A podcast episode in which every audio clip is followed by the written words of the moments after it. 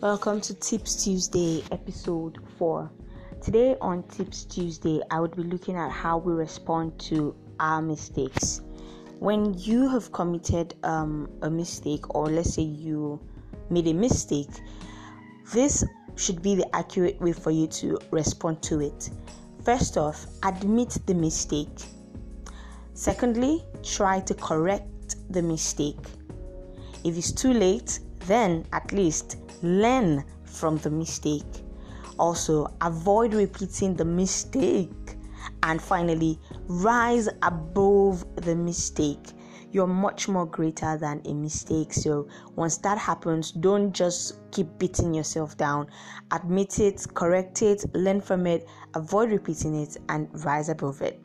All right, that's why I'm gonna stop. I'm still Queen Rafi. Have a good day.